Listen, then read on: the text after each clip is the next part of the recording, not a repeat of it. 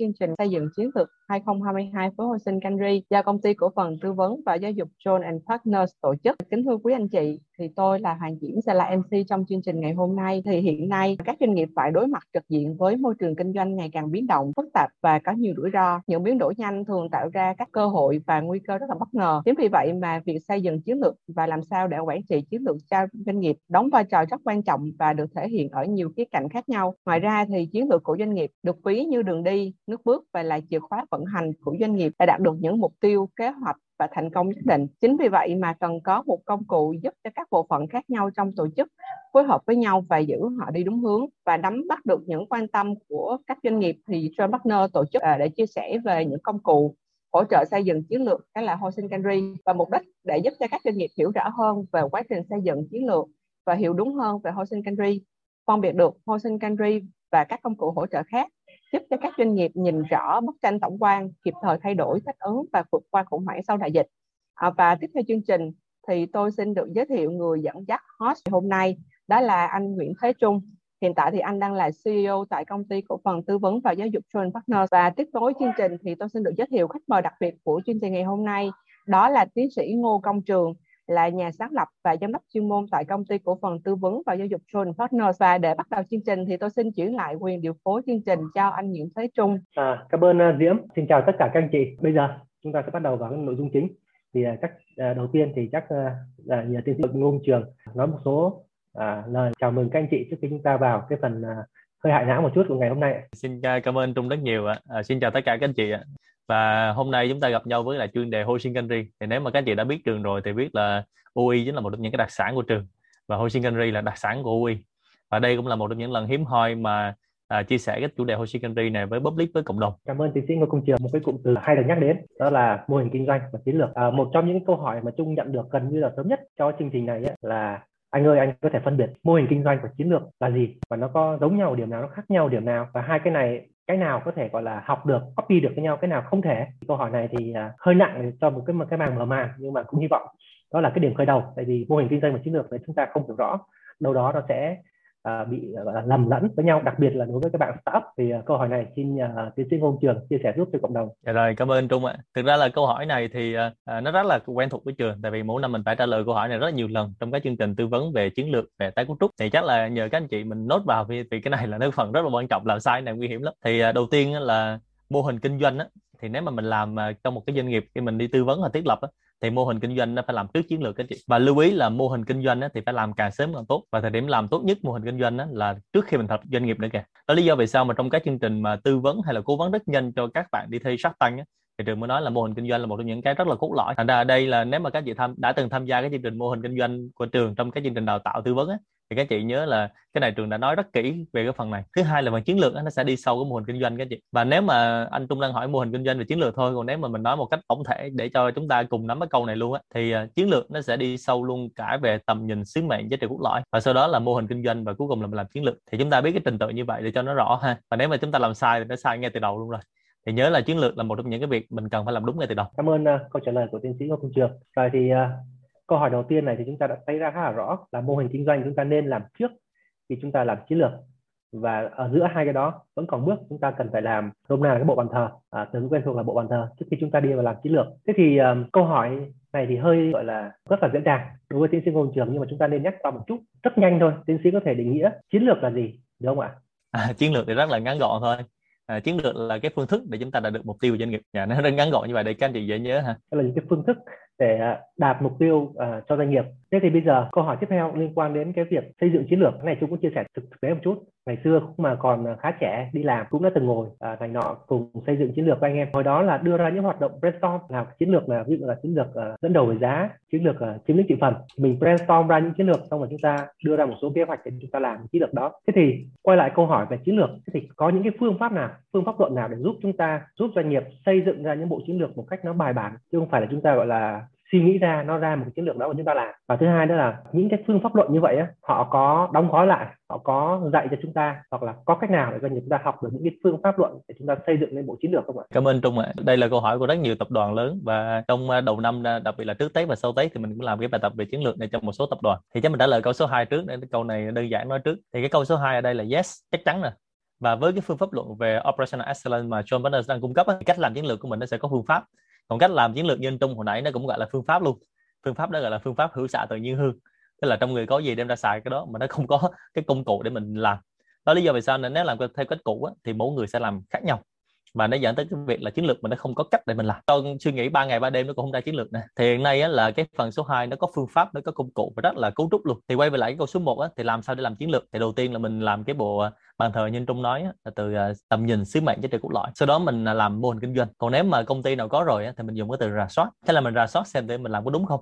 Nếu đúng thì mình confirm mình đi tiếp. Còn chưa đúng thì mình phải điều chỉnh. Sau đó xong thì trước khi mình làm chiến lược mình phải có nguyên liệu làm chiến lược. Thì cái nguyên liệu làm chiến lược này là cái phân tích mình nôm na một cái công cụ rất là đơn giản mà các anh chị, ai cũng biết hết á. Nhưng mà thực tế là không hề dễ làm. Và rất nhiều người làm sai đó chính là công cụ phân tích SWOT sau khi mình biết được cái hiện trạng của mình rồi, biết được cái cơ hội, cái nguy cơ bên ngoài rồi, thì sau đó chúng ta sẽ có cái nguyên liệu để đi làm chiến lược. Và chiến lược nó có những cái tên của nó nó có cái bộ kế hợp của nó, chứ không phải tự nhiên mình ngồi mình nghĩ nó ra. Thì nếu mà các anh chị nào mà đã tham gia cái chương trình với trường, ở đây có một số anh chị là thấy là lâu rồi chưa nghe đọc rap, đúng không? Hoặc là lâu rồi chưa bị đau đầu thì nếu mà chúng ta học chiến lược, chúng ta sẽ có khoảng tầm vài ngày chiến lược là chuyện bình thường, nếu mà chúng ta biết cách. Và chúng ta cho dù mà chúng ta không có nhiều kinh nghiệm lắm chúng ta không có nhiều kiến thức lắm. Nhưng mà chúng ta có phương pháp thì chúng ta cũng đi đến đích. Thì đó là cách làm. Và chiến lược á, mà chúng ta đang nói ở đây á, nó mới là bước số 2 trong bốn bước mà chúng ta làm. Tại vì sau chiến lược xong á, mà chúng ta không có mục tiêu không có hành động á, thì chả khác nào mà chúng ta dương cung lên mà không bắn. Là cuối cùng mình viết rất là hay nhưng mà mình không có làm nó không đạt được kết quả. Đó là lý do vì sao mà rất nhiều doanh nghiệp Việt Nam hiện nay mình bị phê bị thất bại trong cái khâu là từ chiến lược tới thực thi. Mình viết rất là dữ mình nói rất là hoành tráng nhưng mà thực thi tồi quá nó không có kết quả. Cảm ơn uh, câu trả lời của tiến sĩ Ngô Công Trường. Tiến sĩ Trường vừa nhắc đến câu chuyện là chúng ta có thể làm ra tới vài nghìn chiến lược. Thì uh, theo chúng biết thì những cái như vậy người ta gọi là cái strategy pool. Và để chúng ta có một cái strategy pool đó thì uh, doanh nghiệp có thể cần làm rất là nhiều việc để xây dựng ra một cái bộ chiến lược. Uh, thế thì uh, tiến sĩ có thể chia sẻ rất là nhanh. Thì tôi nghĩ là rất nhiều bạn đang thắc mắc ở đây. À, làm thế nào để doanh nghiệp có thể kết hợp hay làm sao đó để ra một cái bộ strategy pool nhiều như thế? Mà nhiều như thế không á thì làm gì nữa? Đầu tiên là để ra được cái hũ chiến lược mà như anh Trung mới nói thì mình phải có những cái phân tích về chiến lược. Thì cái phân tích chiến lược này mình có những công cụ. Ví dụ như công cụ như hồi nãy trường mới giới thiệu cho các anh chị là công cụ phân tích SWOT thứ hai là mình có những công cụ để phân tích điểm mạnh và điểm chưa mạnh của doanh nghiệp. Là mình biết tất cả cái nguồn lực liên quan. Thì à, khi mà trường tư vấn thì trường có cái công cụ là biểu đồ xuyên cá 7M thì các anh chị có thể áp dụng được. Thứ hai là các yếu tố nguy và cơ thì mình có các công cụ rất kinh điển như là phương pháp Pestle phương pháp Firefox thì mình sẽ hướng dẫn các anh chị rất là chi tiết để làm việc đó. Thì sau khi mình phân tích xong á, thì cái nguyên liệu của mình á, mình đã có mấy trăm nguyên liệu rồi. Thì sự kết hợp ở đó mình sẽ ra những bộ chiến lược để tấn công bộ chiến lược phòng thủ bộ chiến lược tận dụng cái cơ hội liên quan. Thì ở đây nó vài ngàn chiến lược chị bình thường. Thậm chí là có rất nhiều anh chị ra mấy chục trang chiến lược là. Nhưng mà trước đó anh chị luôn than phản là em không nghĩ ra chiến lược và em không đủ tầng làm chiến lược. Nhưng mà sau đó cái chị làm xong thì chiến lược đã bao la luôn. Còn thứ hai là cái tác dụng của cái hũ chiến lược đó thì nó có vài tác dụng. Thứ nhất là cái chiến lược đó để giúp cho mình đạt được mục tiêu của doanh nghiệp từ 3 năm năm. Và cái này không phải mình làm một lần nó hết, mà mình làm nó rất là dài hạn. Thứ hai là ở đây có rất nhiều anh chị chủ doanh nghiệp và rất nhiều anh chị trong lớp CEO thì trường cũng chia sẻ cho các anh chị lớp CEO rằng là mình có những thời điểm mình cần phải móc não để lại, tức là mình móc não của CEO để lại móc não như giỏi trong doanh nghiệp mình để lại. Hoặc là nếu mà có một thời điểm nào đó mình thuê được những người giỏi về, thì đó là lúc mình móc não để lại. Thành ra những bộ chiến lược này trong cái strategy pool mà anh Trung có nói không phải mình dùng một lần, mà mình dùng rất nhiều lần. Và lúc đó sau này cứ có một cái sự cố nào đó xảy ra thì mình đem ra mình xài thôi, mình coi mình suy nghĩ lại. Thì sau đó mình chỉ cần nhớ hai chữ là review and revise thì mình xem xét lại, mình điều chỉnh mà mình áp dụng là ok. Thì đó là cái tác dụng của nó. Tránh trường hợp là cứ gặp một sự cố hay gặp một cái vấn đề, mình ngồi mình suy nghĩ lại. Thì cách đó không phải là cách mà các tập đoàn lớn người ta làm. Tập đoàn lớn người ta làm có sẵn rồi ví dụ các anh chị đã biết, có những cái sự cố rất lớn, sự cố về khủng hoảng. Thì sau khi sự cố xong người ta đã có một chiến lược thay đổi. Thì cái đó không phải là lúc bị sự cố người ta mới làm đâu. Người ta làm sẵn rồi nhưng người ta có những cái scenario có những cái tình huống khác nhau. Thì cứ gặp một tình huống như vậy người ta sẽ thay đổi. Thì đó là cái chia sẻ rất tổng quan về công cụ và strategy pool mà anh Trung có đề cập. Nhà tiến sĩ Ngô Văn Trường có thể chia sẻ Hosekari là gì, chúng ta sẽ dùng nó như thế nào? Và nó là một công cụ nó powerful như thế nào? Và tại sao ASQ họ, họ đang dùng những công cụ như thế này. Ở Hosekari họ có hoạch định thêm một cái công cụ rất kinh điển là công cụ PDCA À, của ông Deming. Thứ hai là cái bộ bàn thờ của nó nằm trong chữ planning, nó có những cái phần về tầm nhìn sứ mệnh, giá trị cốt lõi về chiến lược và về mục tiêu. Và từ đây mình có một cái từ tiếng Anh rất là kinh điển là từ cascading trong chiến lược. Từ này nó không có từ tiếng Việt tương đương. Là cái từ này là cách thức chúng ta triển khai mục tiêu chiến lược nó từ trên xuống dưới và từ dưới lên trên. Thì nó đi qua tất cả các phòng ban và cái điểm mạnh của Hoshin Henry nó chính là nó dùng sức mạnh của toàn dân. Là tất cả mọi người đều tham gia trong quá trình hoạch định chiến lược. Nó khác so với là cách trước đây các chị làm hoặc là khác so với một số công cụ khác là cái chiến lược nó đến từ ông chốt bu thôi. Và chính vì chiến lược nó đến từ ông chốt bu thôi thì chỉ có ông chốt bu làm thôi. Dân toàn dân bên dưới người ta không làm mà người ta sẽ cảm giác là nó bị gượng ép. Ngược lại thì có một số doanh nghiệp thì mình lắng nghe nhân dân nhiều quá thành ra mình làm theo dạng bottom up. Thì bottom up thì lúc đó mình bị tình huống là đẽo cày dưới đường. Cái điểm lợi thế của Ocean Country là nó balance nó hài hòa với việc đó. Rồi sau đó thì khi mà chúng ta có chiến lược xong như đừng nói hồi nãy thì chúng ta quên mất cái việc là chúng ta phải kiểm soát định kỳ chúng ta phải kiểm tra thường xuyên. Thì có hai chữ C là từ control và từ check. Thì ở đây á, là Ocean Country nó sẽ đáp ứng cho mình cái việc là đảm bảo mình sẽ áp dụng ở trong cái công việc mình hàng ngày. Và đi đến vấn đề về operation. Thì Hoshin Country nó sẽ là sự dây liên kết từ tư duy chiến lược hệ thống quy trình vận hành. Thì lúc đó nó liên kết lại với nhau. Cuối cùng á, nó sẽ có những cái chương trình rất đặc biệt. Ví dụ là chương trình mình cần đúng người nè.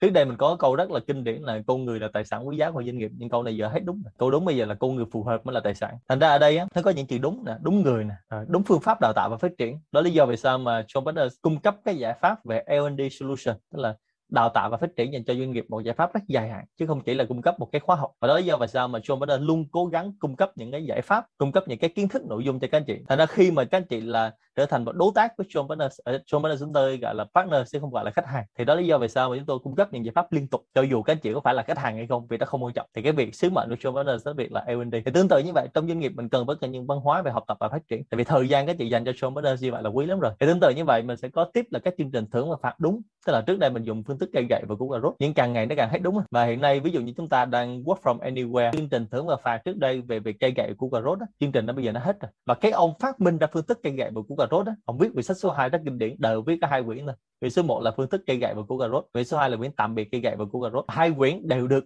Harvard được bình chọn là hai quyển sách hay nhất. Quyển số 2 ông viết vào năm 2016 nha các anh chị. Nhớ giùm trường ha.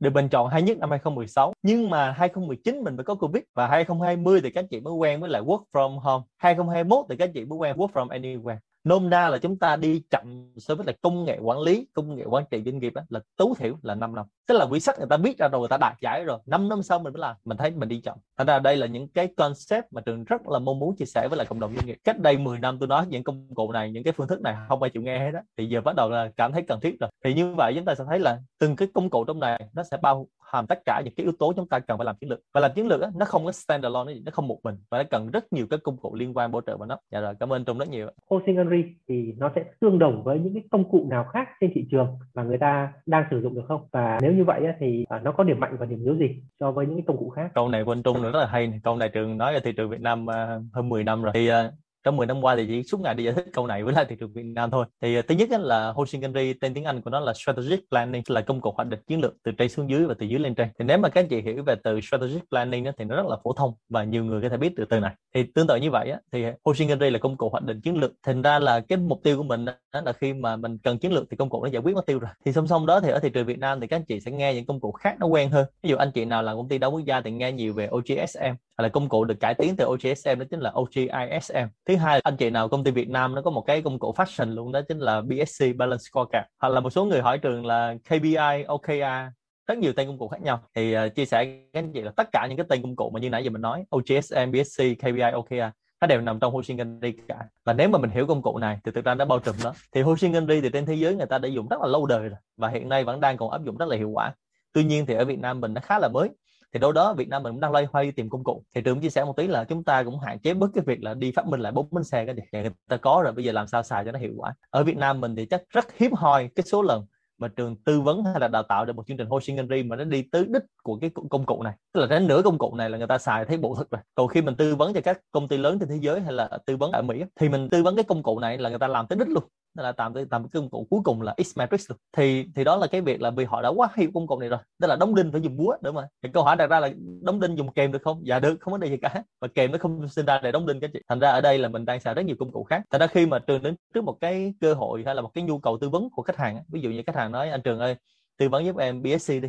Thì câu hỏi của tôi hay hỏi là, why? Tại sao các chị xài BSC thì câu trả lời mà tôi rất hay được, hay nghe trong cái phần chiến lược đó chính là em thấy thằng bên cạnh làm BSC em cũng làm theo, hay là em mới nghe thằng hàng xóm nói là mình làm BSC xong em cũng làm theo hay là em mới đọc đọc đâu đó em thấy BSC hay là em cũng làm theo. Thì đó là những câu giết chết chúng ta. Thì ờ, BSC và KPI sẽ là OGSM hay OKR thì sắp tới mình sẽ có những cái chuyên đề sâu để nói riêng về những công cụ đó thôi. Như hôm nay anh Trung đang hỏi về overview thì thực ra những công cụ nó nằm bên trong hết. Mà quay về lại định nghĩa của những cái này đó chính là cái cái phương thức để chúng ta đạt được mục tiêu. Như vậy ở đây quay về lại là làm sao mà mình ra đường á, mình có một cái mục tiêu đúng không? Hay nói một cách rất dễ hiểu là thằng khác nó đánh mình mình đánh là nó chết là được rồi. Còn trong đó tao xài chiêu gì tính sau. Thì kiếm hiệp nó gọi là vô chiêu thắng hữu chiêu. Thì trong Hoshinkanri nó có vô số chiêu. Vô chiêu ở đây là vô số chiêu chứ không phải là vô chiêu là không có chiêu nha. Nhưng mà quan trọng là mình biết cách dừng ở đâu thành ra đối với một số khách hàng mà John Partners hay là trường tư vấn người ta xài Hoshinkanri thì người ta cũng chả cần quan tâm tới việc là OGS, MBSC hay là KPI, OKR. À. Và ngược lại, nếu mà khách hàng nào đang xài những công cụ đó thì tôi phải hướng dẫn rất rõ nó thuộc về ai tức là cái cái mẫu số chung của nó cái umbrella cái dù của nó nó to như thế nào và nó bao trùm ra sao trong thực tế thì sau khi chúng ta hiểu về PDCA hiểu về hosting country thì cái bước nào là bước quan trọng để chúng ta có thể triển khai được cho doanh nghiệp của mình. Cảm ơn. Thực ra là nó có nhiều bước quan trọng lắm.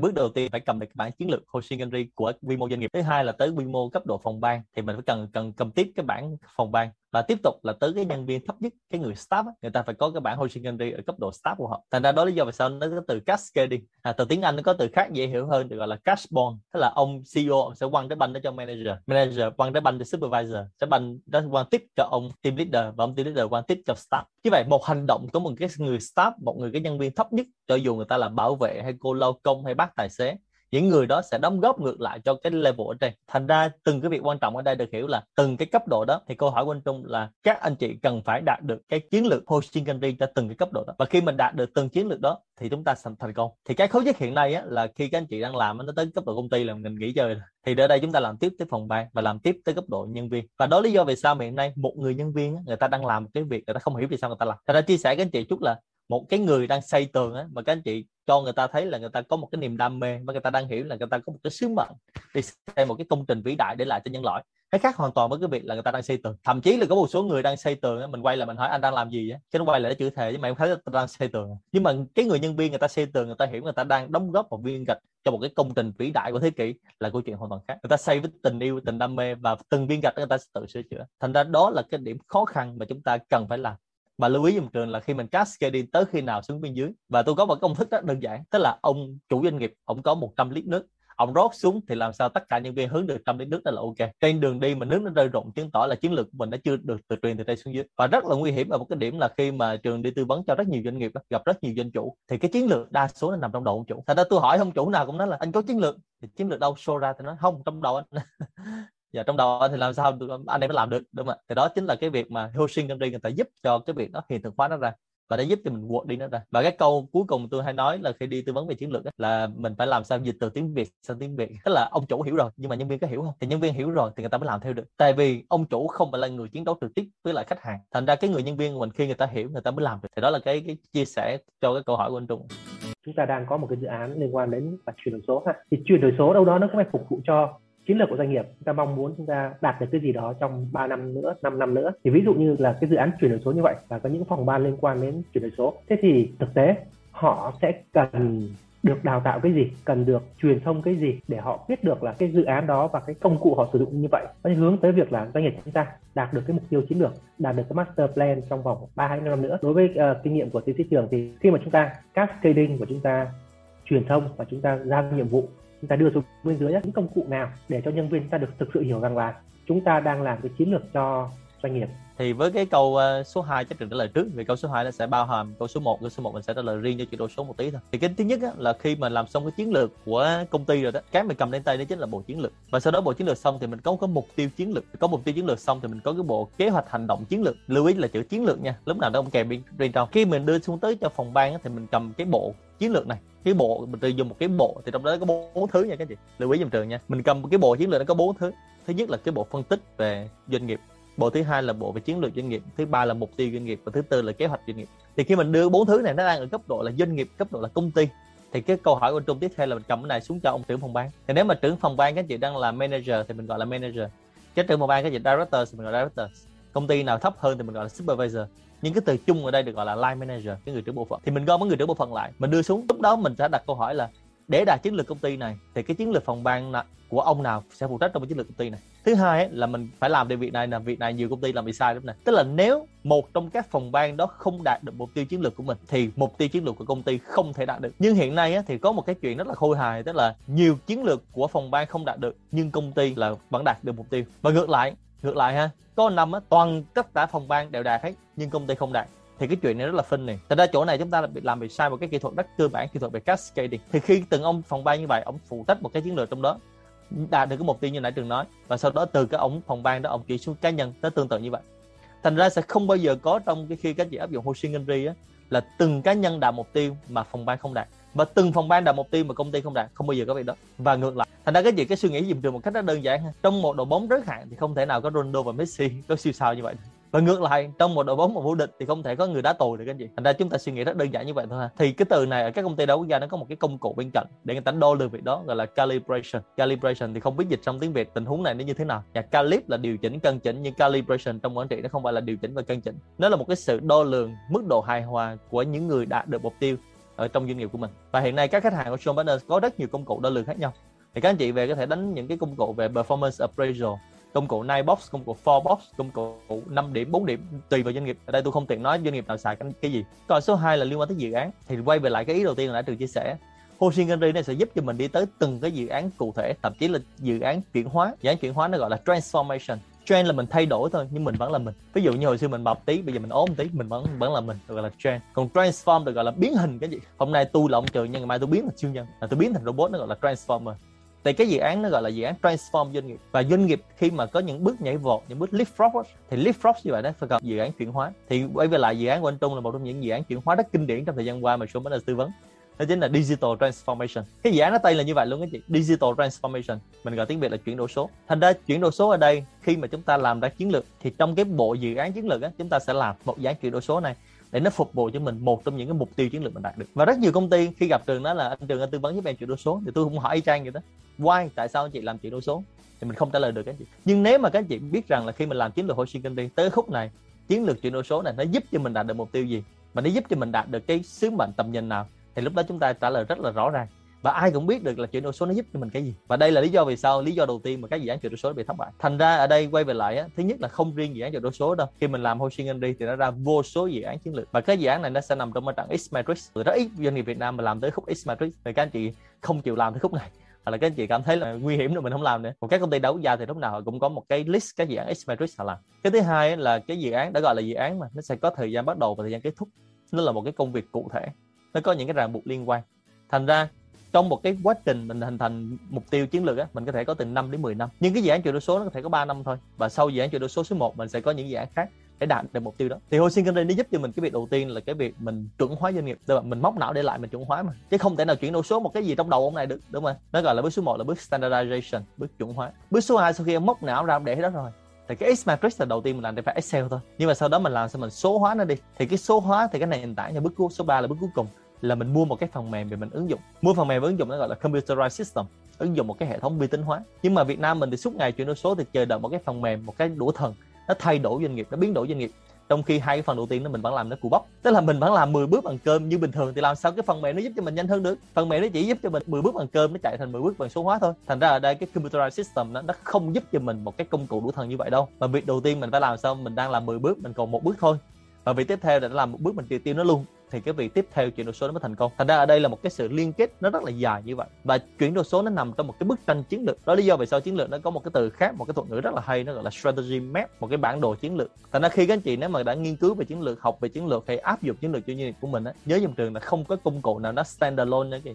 Thì nó chạy một mình, never, đúng không ạ. thành ra đó lý do vì sao mà nhiều anh chị nói là anh Trường ơi, chia sẻ giúp em cách làm chiến lược trong 5 phút được. Rồi em về em làm. Và xin thưa là tôi không thể chia sẻ được, chứ không phải là giấu bài đâu các anh chị. Vì nó có vô số công cụ khác nhau. Và các anh chị phải sử dụng nó một cách nhuần nhuyễn. Tránh trường hợp là mình tổng hóa nhập ma và mình dùng toàn fashion không? Mà fashion kiểu này là rất là dễ chết. Mình không chạy đua vũ trang được các anh chị ha. Tại vì chiến lược là một trong những công việc rất quan trọng của doanh nghiệp. Và là nhà lãnh đạo thì không bao giờ thiếu thời gian dành cho việc quan trọng. Đúng không? mà nếu chúng ta không làm nó thì tới một ngày đẹp trời nó giết chết mình hoặc là mình chuyển nó thành khẩn cấp thì mình chết thôi và khi mới chuyển khẩn cấp rồi thì không có ai có đủ thời gian để ngồi suy nghĩ minh mẫn để xây dựng chiến lược cả. Ở phương Tây á, thì uh, có thể biết được là những doanh nghiệp nào áp dụng cái Hoshikanri này không ạ? Cái thời điểm và bối cảnh ra đời của công cụ này nó lâu chưa? Ok à, nó ra đời lâu chưa? Thì nó ra đời lâu rồi các chị. Cái công cụ quản trị mục tiêu á là nó ra, ra đời từ những năm 1987 rồi thành ra là cái công cụ Hoshikanri nếu mà đếm được tuổi đời thì nó phải tên là 30 năm rồi. Và nếu mà mình đang nói về tiếng Nhật á, thì cái công cụ này áp dụng tại tập đoàn Toyota Nhật Bản nó rất là lâu đời rồi. Còn thứ hai là các tập đoàn nào mà áp dụng cái này tôi mới nói xong rồi Toyota tập đoàn khác thì nó nhiều lắm. Ví dụ như là có một cái tập đoàn mà giờ merge cả hai ông rồi đó là Suntory PepsiCo nè IBM Bev là sở hữu Budweiser Corona nè là Boeing nè hàng loạt doanh nghiệp các chị ở Cargill nè. Nếu mà kể ra thấy nhiều lắm các chị Bayer nè à, rất là nhiều doanh nghiệp mà nổi tiếng tôi nói tây nãy giờ các anh chị đã biết hết thành ra khi mà khi họ về Việt Nam á, thì họ chỉ mang những cái chiến lược tại cái công ty tại Việt Nam về thôi. Thành ra là nhiều công ty họ xài cái ty này lắm. Và các tập đoàn mà các anh chị thấy là trong VN30 mà John Berners có cơ hội tư vấn á, thì người ta cũng xài Hoshin này. Thành ra là cái công cụ này nó xài nhiều lắm rồi quan trọng là ở đây là chúng ta có thể là tiếp cận về cái kiến thức quản trị nó hơi bị bị chậm. Chậm ở đây không phải là lỗi chúng ta đâu các anh chị. Vì các doanh nghiệp Việt Nam mình á, là bắt đầu là những doanh nghiệp mà lâu nhất thì mới bốn mấy năm thôi. Trong khi đó các doanh nghiệp ở Mỹ thì người ta tính bằng trăm năm rồi. Thành ra mình chậm là chuyện bình thường anh chị. Mà chậm ở đây mà chậm cái cách nhau cả trăm năm thì nó xa nhau dữ lắm.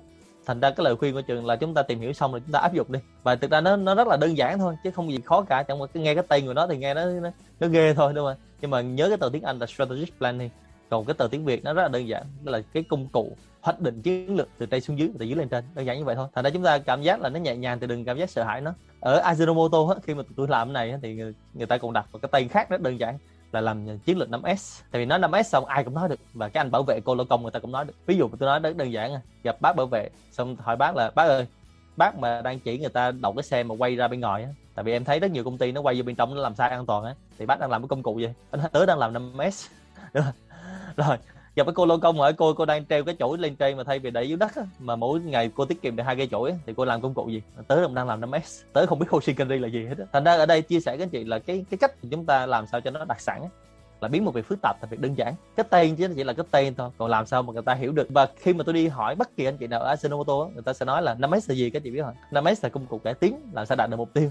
Và năm s làm làm đạt thì cuối cuối tuần có lương cao. Nó đơn giản như vậy thôi và người ta làm thôi đúng không thành ra đừng cái suy nghĩ gì quá phức tạp. Nếu mà chúng ta cảm thấy là nó xa lạ nó sợ hãi thì chúng ta còn lâu mới xài được. Còn nếu mà các anh chị cảm thấy là hứng thú với nó cảm thấy là enjoy với nó và thấy nó rất là bình thường thì cái công cụ nó sẽ đi vào trong đời sống của mình. Ở đây cái từ Hoshikanri á, khi mà trường làm á, thì ở cái tầm mà chủ doanh nghiệp hoặc là từ manager trở lên thì mình còn giữ từ Hoshikanri còn đi xuống cái từ manager tới xuống, ít khi tôi nói Hoshikanri lắm các chị miễn sao anh cứ làm đi, và đó là cái công cụ mà tôi đang hướng dẫn cho. Anh và sau đó cái ông nào ông buồn buồn, ông đam mê cái công cụ ông hỏi, anh trường ơi cho em hỏi là, cái công cụ này nó hay quá, trước giờ em cũng đang làm mà nó chưa được hệ thống. Cũng có vài bước như vậy.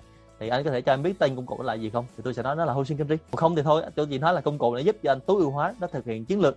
Và anh làm đi, nó đạt được mục tiêu của anh và cuối năm thì anh đạt được mục tiêu đạt được kết quả đạt được performance thì anh được tăng lương. Anh vui không? Thì anh vui thì anh làm đi. Thì người ta cảm thấy nó, nó nhẹ nhàng thôi. Và đó lý do vì sao mà đừng nói là cái công cụ nên phải đi tới toàn dân và người ta phải tự giác thành ra là mình đừng làm cho người ta sợ hãi ha. Và chia sẻ với anh chị một tí câu hỏi của anh Trung là các công ty đa quốc gia đặc biệt là trong những cái ngành mà nó không phải là cao cấp đâu ví dụ như cái ngành về thức ăn gia súc ngành 3F fish farm food này, thì người ta có tới những lao động không biết chữ nữa các chị. Mà không biết chữ người ta còn xài hosting kinh tế được mà. Nên ở đây tôi chia sẻ một tí là nhiều anh chị nói là công ty em nó yếu lắm không xài được mấy công cụ to tác này đâu. Tại đây tôi nói câu này chắc các chị đừng có giận nha nhân viên các chị không yếu được cái người yếu là cái người đang quản lý họ đó chứ không phải là họ yếu đâu. Thành ra là họ đã áp dụng cho những lao động không biết chữ luôn nè. Ở Philippines người ta còn áp dụng cho những người bị câm điếc cái gì? Những người bị disable, những người bị khuyết tật mà người ta còn xài được cũng gì mình, đúng không? Nhân viên mình đủ tứ chi mà, tất cả mọi thứ đều đủ hết mà, đâu có bị thiếu gì đâu. Thành ra cái cái yếu ở đây là do mình. Thành ra nếu mà các anh chị ở đây sau khi nghe trường nói xong mình có reflect, tức là mình có cái từ tiếng việt là phản tỉnh mà mình tỉnh thức thì mình thấy là cái chuyện đó chuyện hết sức bình thường và mình đang áp dụng. Và rất nhiều người hỏi trường là áp dụng khi nào? Và câu trả lời là càng sớm càng tốt. Thứ hai là ai là người áp dụng được? Và câu trả lời là ai dùng cũng được hết đó mô hình kinh doanh nào dùng cũng được, không riêng gì mô hình to, mô hình nhỏ gì cả. Thì đó là cái cái trả lời rất là bao quát.